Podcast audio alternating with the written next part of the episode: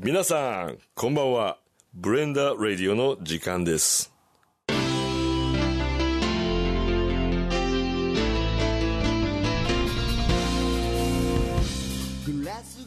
皆さんこんばんは。ブレンダーの今津です、えー本日も、えー前回に引き続きまして、えー亀岡のスーパースターマントさん、はい、どうも、亀岡のスーパースターのマントです。ありがとうございます。えー西田農園園長の、えー西田さんに来ていただいてますはい、園長の西田です。よろしくお願いします。お願いしますあの前回あのー黒黒ニンニクの黒ニンニク。ねお話をさせていただいたんですけど、まあはいもう一本取ろうっていうことで、はい。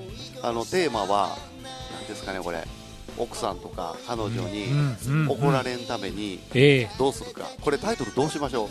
タイトルね。まあ、妻、彼女に怒られないためのテクニック5選ああ、いいですね、いいですね、いいですね。5選もあるか、はい。まあまあ、基本僕的に、僕はやっぱ心理学とかテクニックをやっぱよく提供しているあマントさんは心人理学を、間なんで、はい。えテクニックとかそういうのがやっぱ好きなんで、えほ皆さんにそういうお得情報とかを提供している人間なんで、なるほど、ええ、ええ、えね西田さんもありますか？そうですね。僕の父親と母親の、やっぱり、家族もよく見てるんで、え。リアルですね、そこは。その辺は結構ね、やっぱり原因とかは分かるなっていうところはあったりします。なるほどえ西田さんはご結婚はされてはまだしてないですすよね、はいでもか彼女さんがはい。おられて、はい。ということで、で、はい。マント君も結婚僕はそうです。結構僕ね34なんですけど年が休34で。校そうええ。休校下のあの奥様がいらしてええ。いらしてはい。いらして。はい。よく怒られております。よく怒られてる、はいえー私も怒られてるから今ズもお怒られてはいないですけど、まあ、怒ってるんかもしれんなっていうことがよくありますけど。今日はあのこのお二人ゲストに迎えて、はい。えー彼女を妻にで怒られないためにうん。するテクニック。テクニック。5選、はいご5選5個だそうね。あここですね、はい。5個。であの気づいたら、はい。あのタイトル3選とか言ってるかもしれないし、えーいうことでよろしくお願いします。お願いします。お願いします。この番組は園部町口中堂は道の途中和知町は和音祭の提供でお送りいたします。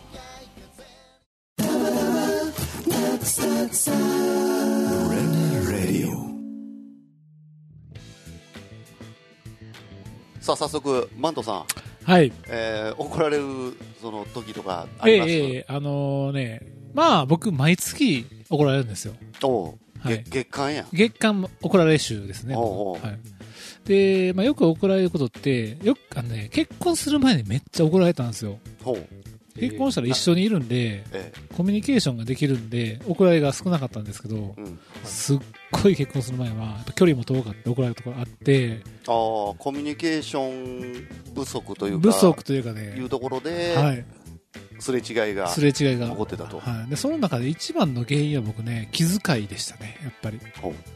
気遣いができてなかった。そうなんですよ。あの、まあ、男性脳と女性脳ってあるじゃないですか。はいはいはい。基本的に男性って見た目で恋をしたりとか判断するのがやっぱでかいんですよ。例えば、巨乳のお姉ちゃん好きとか、ほ可愛い子が好きとかあるじゃないですか、で女性の方ってやっぱ耳とか聴覚が発達してるんですごいそういうところに敏感なんですよね。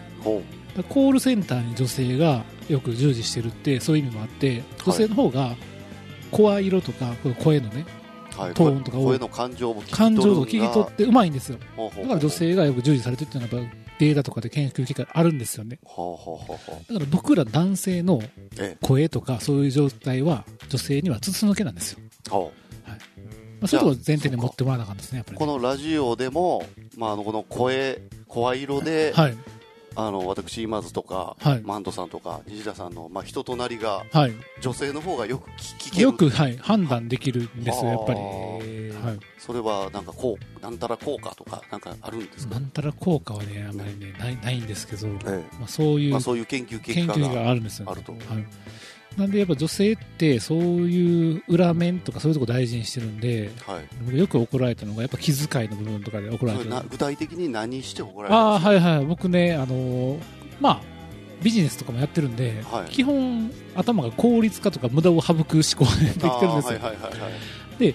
僕は亀岡に住んでるんですよ。うん。で当時奥さん付き合ってた時は二条っていうちょっと京都市内の方にあるんですよね、ええ。家が。ええ。電車で20分、20分なんですよ、えでそこまでデートの時に迎えに行く必要があったんですよ。えはい、あ車で、室がはいはいはい。ただデートに行く先は宮津舞鶴方面やったんですよ。はそれどっちかっていうと京都市内だと真逆の方なんですよね。ああそうですね。そうなんですよ、はいはいはい。じゃあそういう時に僕奥さんにあじゃあ明日のデートどうする？僕迎えに行こうかみたいな話をしてたんですよね、で明日こっちあの反対の方へ宮津舞鶴やしじゃああほんなら俺来てくれた方が早いやん効率的やんっていうのをパッと言ったんですよ、ほんならそっからクソほど機嫌悪かったんですよ。えめちゃくちゃ機嫌悪かったんですよ本当に。いやでもその話は、えっとまあ、あの京都に住まれてない方はねちょっと分かりにくいと思いますけど、まあはい。亀亀岡っていう京京都からちょっとちょっと北というか、はい。に進んだところに、まあ、車で言うたら30分ぐらいはかかります。かかりますねかかりますね。30分以上かかるかな、はい。で電車で来たらもう快速乗ったら15分ですよ。そうなんですよそれを僕が迎えに行かなあかんのかと。お僕30分かけて行ったらうででお往復さ1時間？1時間かかるんですよ。えじゃあ僕それの仕事でじゃあ何ぼ稼げるんですか？って、まあ、いやらしいになるじゃないですか。ええ。でそれをパッと言った時にもうそこからめっちゃ怒ったんですよね。ええ。でそこれこれラジオちょっと今の奥さんに聞かれて大丈夫大丈夫多分多分聞いてられ で確かそこほんまに怒られてえ何が起こってるのか当時分からなかったんですよ。はいはいはい。でその半年後ぐらいにあの時なんで怒ってたんで僕フィードバックを求めたんですよ。半年後に。そうなんです。よの時は怖って聞けへんかったもうもうその時僕も怒ったんで正直話。はいはいい。やいやいやこっちも早いやん怒ってる回してもね話にならんから。そうなんですそうなんですよ。いや効率的な話しててはい。なんで怒られたかも僕分からなかったんですよ。はでそこであの奥さんが、ね、聞いたところいはい。やっぱ一個の気遣いが足りてへんかったっていう結論だったんですよね。うん。いやそれはどういう気遣いがいるんですそう。かこれ僕ねすごい勉強だったんですけど、はい、どどういうのが一番100点なんですか、ここでねえあの僕はそこでいやいやこっち来るんやったら早いやんっていうのを一発目に上げたんですよ。えはい。そうじゃないんですよ。うん。そこで僕はいやーあそうやな俺はそっちやったらやっぱり危ないし危険やし迎えに行くわっていう一言を言った上でいやでもねうん。ここって次デートに行くとこってうん。反対やからこうんっち来てくれた方が早いんかなみたいなのを言ってくれたら受け入れられたって言われたんですよ。一発目でバスッと結論を言うとすごい怒られるっていう女性のなんやなって僕気づいて。えじゃあ家庭を、まあ、本来迎えに行って一緒の時間を大事にして、そのまま2畳のとこから一緒に2人で行けたらいいよねっていうところをまず見せてそうですそうです。その誠意を見せるところが大事これ言われました。あでもそう言った時に確かになって思いました僕。えそうかな。あマジですか？私がずその逆に私は男性やからあれだから、はいおその彼女のやったら先に、はい。あ今日宮津やろって亀岡駅まで行くわってそこで何時ね拾ってっていうああはいはいはいはいはい。のをしたらあかんやその逆の立場やったら、そうですね。まあ人にはよると思うんですけどそういうなんかちょっとこうまああの、まあ、悲鳴対応してほしいみたいな人にはそういう。いや姫対応、はい。なんかそういうでもなんか僕は分かる気がしました。そういう僕もテクニックで使う時があるんですよ。ええ。人になんかあの嫌なことを伝える時のテクニックとしてはい。ポジティブな情報をバーッと与えてからネガティブな情報を与えるっていうことをやるんですよ。でこれってそれと一緒でじゃあポジティブな情報でいや迎えに行きますよ。あなた大事だから。うん。時間に合うかもしれないから。うん。危ないよ。でもね でもねブラックマヨネーズやこれ。でもねこっち来てもらった方が近いよ。っていうのを言えるとうん。入りやすいっていうやっぱあるんですよ。そういうテクニあックは。一回天秤にかけたんやでってほんまはこうしたんやでっていうのをまずそうそうそう。まず出せと。はい。あなたのこと思ってますよっていうのを大体僕は3つぶつけるっていう3対1の法則ってやつをやってるんですけおどおポジティブを3つぶつけてからネガティブを1個与えるっていうことをやるんですけどおあそれと一緒やなと思っえたんですそれで、えっと、例えば3つポジティブで、俺も迎えに行きたいし、はい。あのでまあ、地下にあったらあかんし、はい。はい。車でって。ほんで、まあ、あのくくなんやろ電車代とか、はそそんなんも節約できるし、うんうん。俺迎えに行くわっていうのを3つ入れて、はい。ほんで1個ネガティブを入れるでしょ、ほなその3つなんやったらほなほな迎えに来いやって言われへんかな。ああそうです。その傾向もあるんですけど実は人間ってそういうできてなくてあのプラスを3つ与えられると1個ネガティブを入れると平坦になるんで考え方が。だからあじゃあそれ飲んであげようかなっていう思考になるんですよ。ほでこれが例えばさっき言ってた僕みたいにいやちゃうやん効率的やからこっち来てくれよって言ったら相手は防御張るんですよ。私がこうまあ損するしみたいな思考とかになってきてそれを受け入れないんですよね。あ。えてネガティブポジティブを3与えてあげて受け入れる体制を作っていってあげてで最後自分の要望をバーンと当てるで結局自分の予定校にはめると。そうですという。テクニックが一応あるんですけどそれ言われた時にあそういうことなんやなと思いました僕。うーん。いやわこれねその話聞いて私思いましたけどね、はい。それあの別に彼女を否定してるわけじゃないですよ。はい僕それされたらマジでキレて そんな効率的に考えられへんやつと付き合ってられんかって言う,、はい。言う言うてまいそうですわ。大丈夫高橋さん。当時僕もそれでバチバチ切れてたんで。はい。あ後日談の話なんで。ええー。えこの話はどうですか西田さんは。き聞いてど西田さんやったら、ーはい。亀岡住んでて二条はいに彼女住んでて、はいはい。宮津行くんやったら、はい。まずどう言います？その話を聞く聞聞く前提なしとしてうーん。迎えに行きます、まあ、ちょっとなんか前提の話をしたいなとは思いますね、ほう。ちょっと自分としては動きたくないなとは思っちゃいますね、うんうんなんかその上でなんかこうクッション言葉じゃないですけどー。なんかそういう言葉を確かに入れた方が怒らなさそうやなっていう安心感はちょっと感じましたね。いやちょっとな怒られるところをやばいビビってるやん。そうそうそう。そうなんですよ。まあ多分僕はそういう、ね、考え的にこうバスッとそういう無駄なとこを省くときはほんまに無駄な思考に走ってしまうんで。ロマンと思考としてはもうもう合理性。あそうそうそう。いやいやこっちの方が左早いよ。ね来いよって話になってしまうそういう伝え方もそういう姿勢もあったんかもしれないですよ当時の。おーいやそれでもん私デート終わった後のことも考えてえこれまたわし送らなあかんのかって思ったら。なんかねデート終わった後は帰ってくれるんですよ。満足してるから。おー。行きの話ですよね。でそういうなんか一つの気遣いが大事というさで後も聞いたんですけどじゃあそういう僕が話をしてたやったら、ええ。実は受け入れたっていう話をうん。当時のまあまあ今の奥様ですけどね、彼女ねうん。してくれたんですよ。うーん。そういう気遣いが大事。そういう一言とかそういうのが大事ですっていう。はあ。なるほど。いきなりもうバンと結論をぶつけるなとはい、仕事じゃないんだからっていう。結果は関係ないってこと。そうです。ね、庭を大事にしなあかんということですね、はい、が一番バチバチに怒られてなるほど、あ西田さんはなんかそういうエピソードみたいななんかないですか？こそうですね、まあ、うちは父親と母親のやり取りとか結構見てたりするんですけど。の西田さん今お年が35 5なんですけど、5はい。でまあ、実家でまあやってるんですけど、えそれで見てるとやっぱり反射で物を言っている父親が結構目立つなっていうところはあ反射。あれですか？あの反社会的勢力。反射 ではない。あで感じちゃうやん。あ条件反射。あ条件反射。ね。そっちですか、はい。そっちですか？思ったことをパッて言っちゃうっていうところが多分時には人の感情を逆なでしてるんじゃないかななるほどですね結構お母さん怒ってはる感じあるんですか？まあ、結構我慢してるなっていうのはなんかへー目に見えて思いますね。もうそんな言い方せんでもええやんお父さん。でも我慢しとこうって思ってはるうん。感じそう。なんか僕に愚痴を言ってる感じですね。なるほど。いつもあんなこと言うけどそんな言い方せんでもええやんみたいな。うん。なんかわかるわその西田さんあのそんなほんまやな親父ちょっと言い方きつかったなおかんもよう耐えてんなとか言って なんかうまいこと聞いてそうなイメそうージですね。人柄的に。お聞き流しといたらいいんちゃう？みたいな感じでまあ言ってるんですけどね。そうですか。そうなんですよ。なんかこう一旦受け止めてからうん。自分の中でこう言う言葉を選ぶっていうなんかそのワンステップが多分ないんですよ。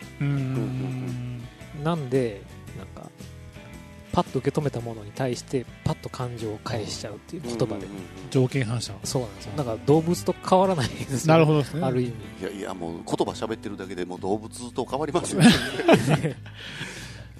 えーほんならやっぱりそのなんやろ。パッとこう何かが情報が入ってきましたっはい。てなった時にはい。自分が思ったことを返すんじゃなくてはい。自分思ったことこれやけど、はい。他の人がそれ聞いたらどう思うかなっていうのも、はい。全部総合的に考えて、はい。ワンクッション何か置いて、3対1の法則とかイメージしながら。ああそうですねそうですね。なんかそういうのがやっぱり、うん、いるんじゃないかなとは思ったりなんかその具体的になんかこれこれ言うててはい。みたいな事例みたいなのないですか？えー、例えば掃除とかですかね。掃除。なんか朝起きてきて結構機嫌が悪い時とかに目に留まるところってやっぱりうん自分の今だったりとかリビングだったりとうん。かはいはいあると思うんですけどなんかそこがちょっと散らかってるとなんで掃除してへんねんみたいうん、ううん。んおやすさんあれですね。もう亭主関白。あそう。もう丸出しなんですよ。もういわゆる亭主関へ白ー。ザそれなんですよ。そう見えないですよね。何回か会ったことあるんですけどね。まあそれはねあの上おも表面表面の裏面はち裏面まだ違うんで。A 面 B 面みたいな。B そう面みたいな感じで。はいそうです。か。すごいなでもおやすさん。えそそうそんなん言われへんわ。掃除できてへんけどあんあんたがせえ言われそうやし。いやほんまにそうなんですよ。おっしゃる通りでここにゴミ溜まってんでみたいなね。黙ってんでやったら別にそれは奥さんが掃除することではないし気づいたもんが掃除したらえええやんって思うし、そう。ですよね。なんかまあそういう思考の方が安泰な気はしますけどね、今だから、それこそ女性がやらなければ、まあ、べきルールって言われる、はいはい。自分の中でのまるすべきっていうのは、えまあ、自分が生きてきた環境の中でのルールなんで、えはいはいじゃあそれって掃除とか家事、洗濯は女性がやるべきだっていうのがおかしい世の中になってきてるじゃないですか。まあね今もそうやしね我々の父親母親世代とはもうね、離れてるやろ、うん。か変わってきてるやろし、それはそう思いますべきルール。べきルールっていうか、自分の中でのべきルール、あなたはこれをすべき、はいこういう状況だからこうすべきっていう頭の中のみんなべきルールを持ってるんですよ。はいはい人はい。間って。でそれって生まれてきた環境で洗脳されてることなんであともう一個ありましたあのお金を生んでるか生んでないかで仕事かどうかっていうのを判断してるっていうところ、おうそれは大事なことですよねでも、はい。例えばそのお母さんだったら家事をするじゃないですか、はいうん。で家事することによってお金は生まないですけれどもないですね、でも家族の、まあ、言ったら健康であったりとかうん。うん。生活を担ってるわけじゃないですか、そうですね、でもそれをお金を生んでないから仕事じゃないっていうふうに思ってる嫌いがうちの父親はあるんですよ、はいはい。俺は仕事して頑張って行って帰ってきてんのに、うん。金稼いできてるののにに家でなんかなんでそんなちゃんとしてへんねん、はいはいはいはい。誰の稼ぎで飯食ってんねんお前は。うん。そうです。いわゆるそれです。ねそこはなんかやっぱりお金を稼いでるか稼いでないかで結構違いを見てるんじゃないかなっていうふうに僕は予測してるんですけあどーなんかそれって結構不平等じゃないかなっていうふうに思っててなんかそこにお金が介入してる介入してないって関係ないんじゃないかなとは思うんですよね。すごいな。なんか西田さんが喋り出したらブレンダーラジオいあのこの下品なラジオがちょっと上品になるからね。とんでもないです。あのもう一回言いますけどあのええ。神岡のスーパースターが連れてくる人はしっかりしてるんで。まあ 僕は基本的に勧めおすすめの商品とかおすすめのサービスとかおすすめの人はすごいしっかりした厳選したものしか厳選したものしあのご提供しないんで。かはい。なるほど。本人もこうですけどね。さあじゃあこの辺で後半に続きます。はい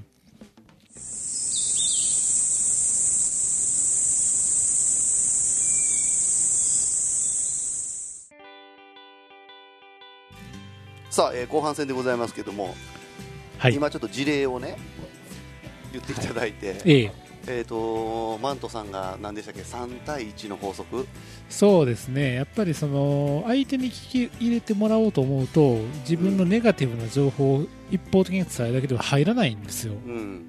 3つええこと言ってそれに対してはい。1個お願いというか、そうなんですよをねしろと。はい。なのでやっぱ聞き入れる体制っていうのを作っていかなあかんのですよね。ほうほうほうほで例えば例えばこういうとこ直してほしいっていうことを伝えたいんであれば、ええ3つその人のことをいいことを言うんですよね。うの向こうにとってプラスを3そうです。つ言えと。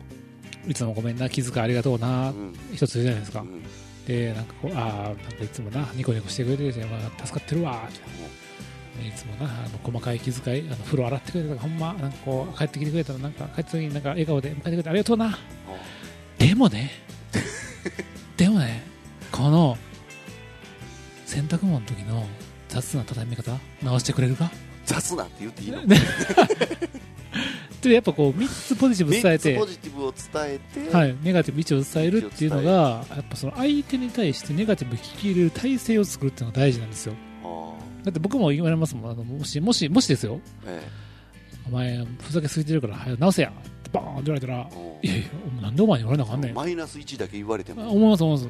でもマンマントよマントよと。うん、マントよと、うん。よよく聞けマントよく聞けマントよと。ええ。お前はいつも気遣ってくれてるなありがとうと。うん。でいつも場を盛り上げてくれてるくれてるな。とお2個2個目いった。ニコニコと三個目。いつも3個目。いつもよくまくれてるな。とそれは褒め言葉だ。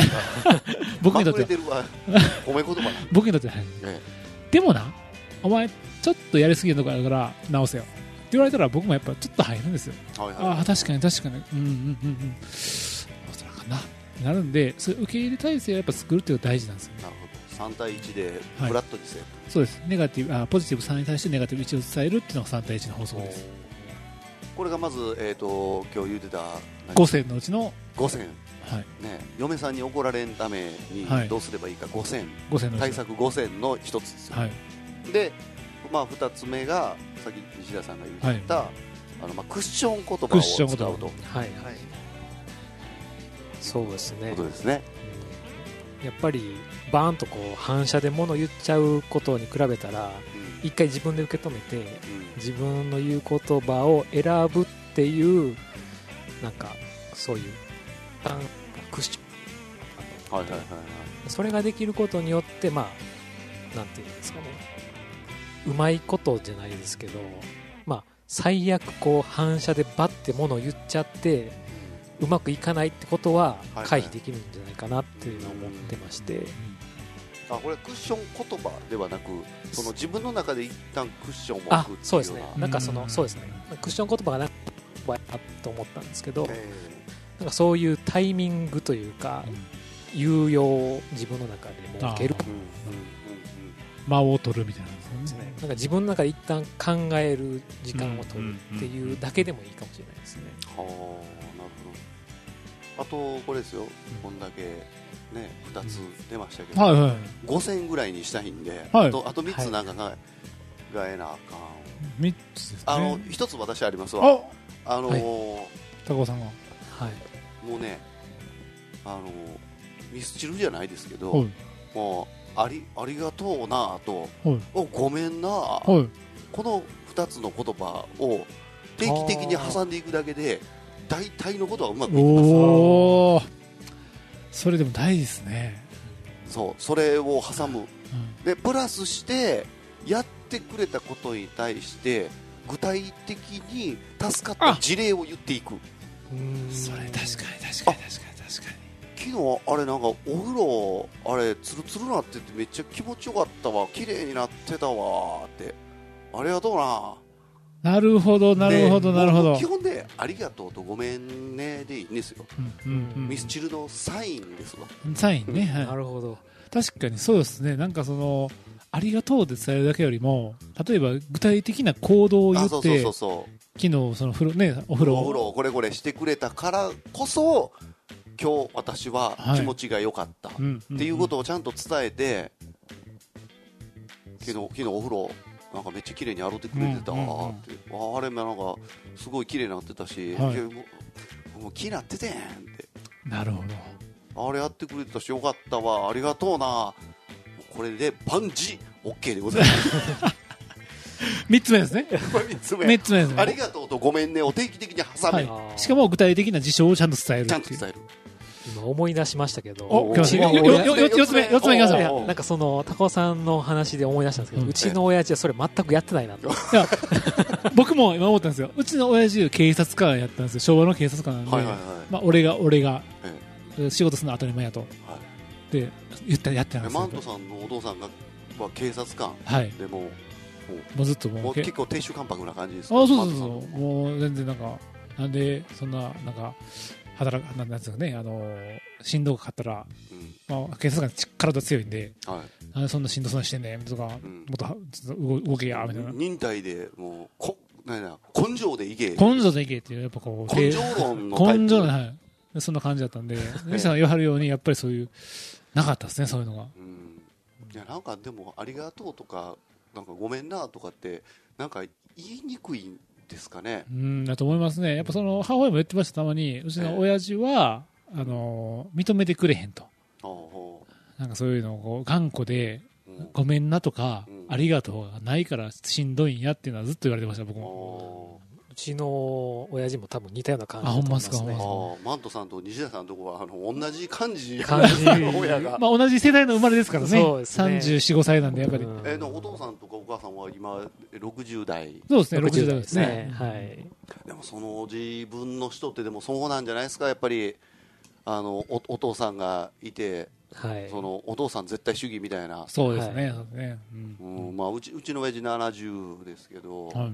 うん。なあありありがとうとか言うてんのあんま聞いたことないでですすしないですよね、やっぱりね。でも今、我々の世代になるとそのそれこそ、まあ、女の人も働いて、はい。はい。まあ、男女同権っていうのが、ねうん。歌われてはい。言うてかなあかんなと思いますけど、うん。この間ねでもなんかとりあえずねこの3つ目の手法、はい。ありがとうとごめんねをはい。たくさん挟んでいけと。はい。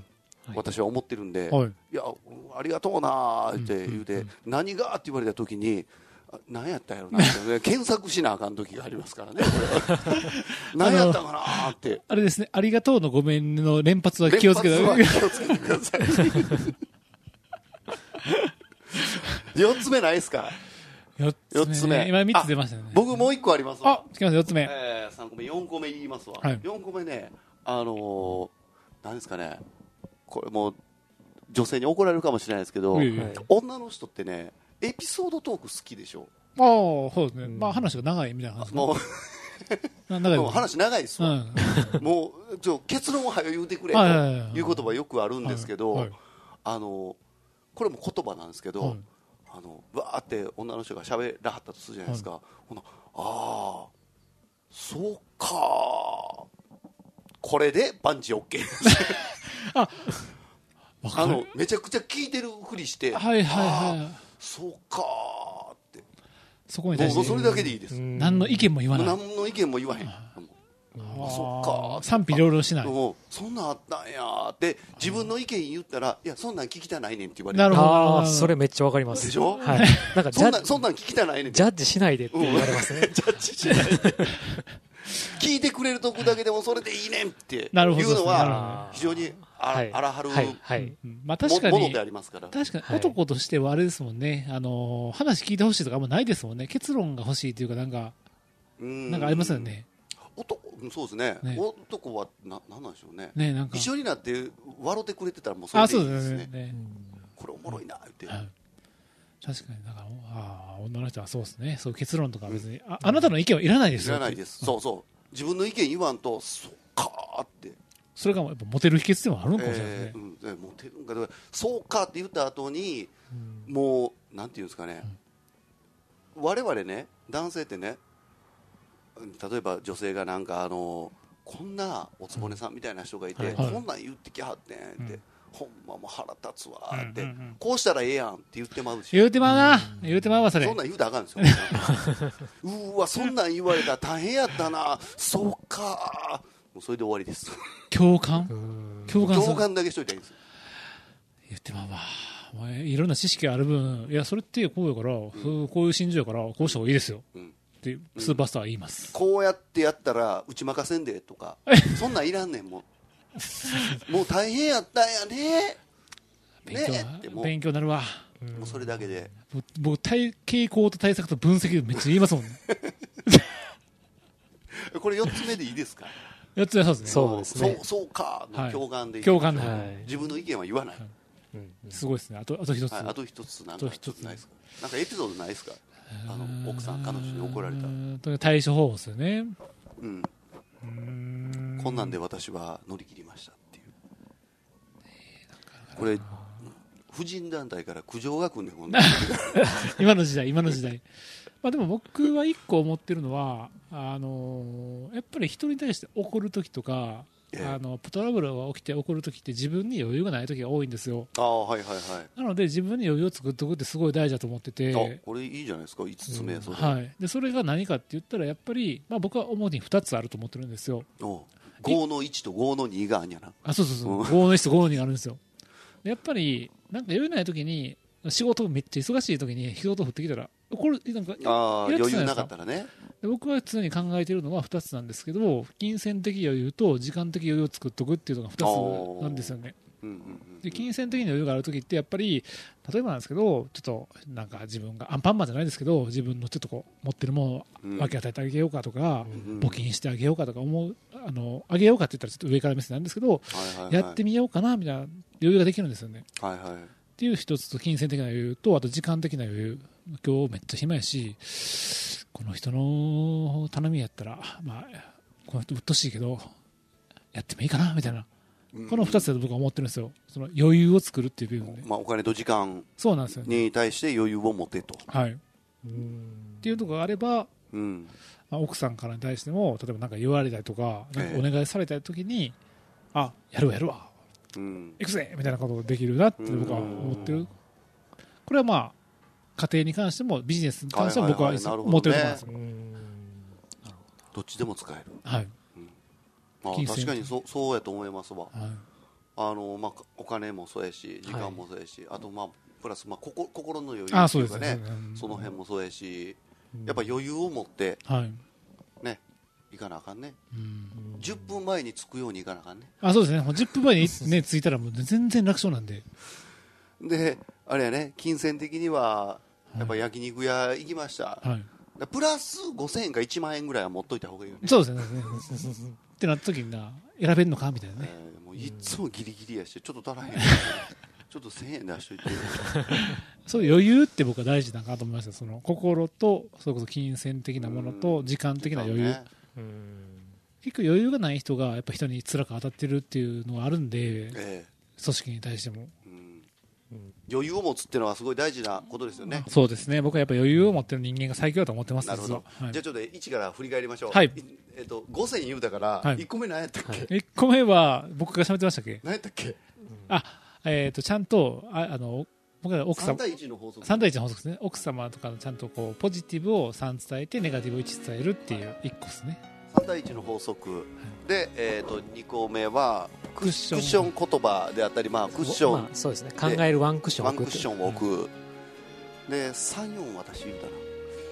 ええーとね、3個目はね、ありがとうとごめんを、サンドイッチそうそうそう。サンドイッチ、定期的に挟んでいけと、はいはい。でそこに具体的事例を出す。事例をで4つ目は私言いましたね、あれその4つ目が事例をちゃんと伝える？4つ目はねあの、自分の意見を言わずに、そうかーってあ言うといてーするはいはいはい。高尾高尾方式。高尾顔方式、共感共感。共感すで自分の意見言わない、るはい。で5つ目は？はい、スーパースターの余裕をちゃんと自分で持っとくっていうところですね、時時間的、金銭的、金銭的余裕をこんな感じで、ええですかね。いいと思いますね。はい。はいありがとうございます、はい、それでは皆さんおやすみなさい。さよなら。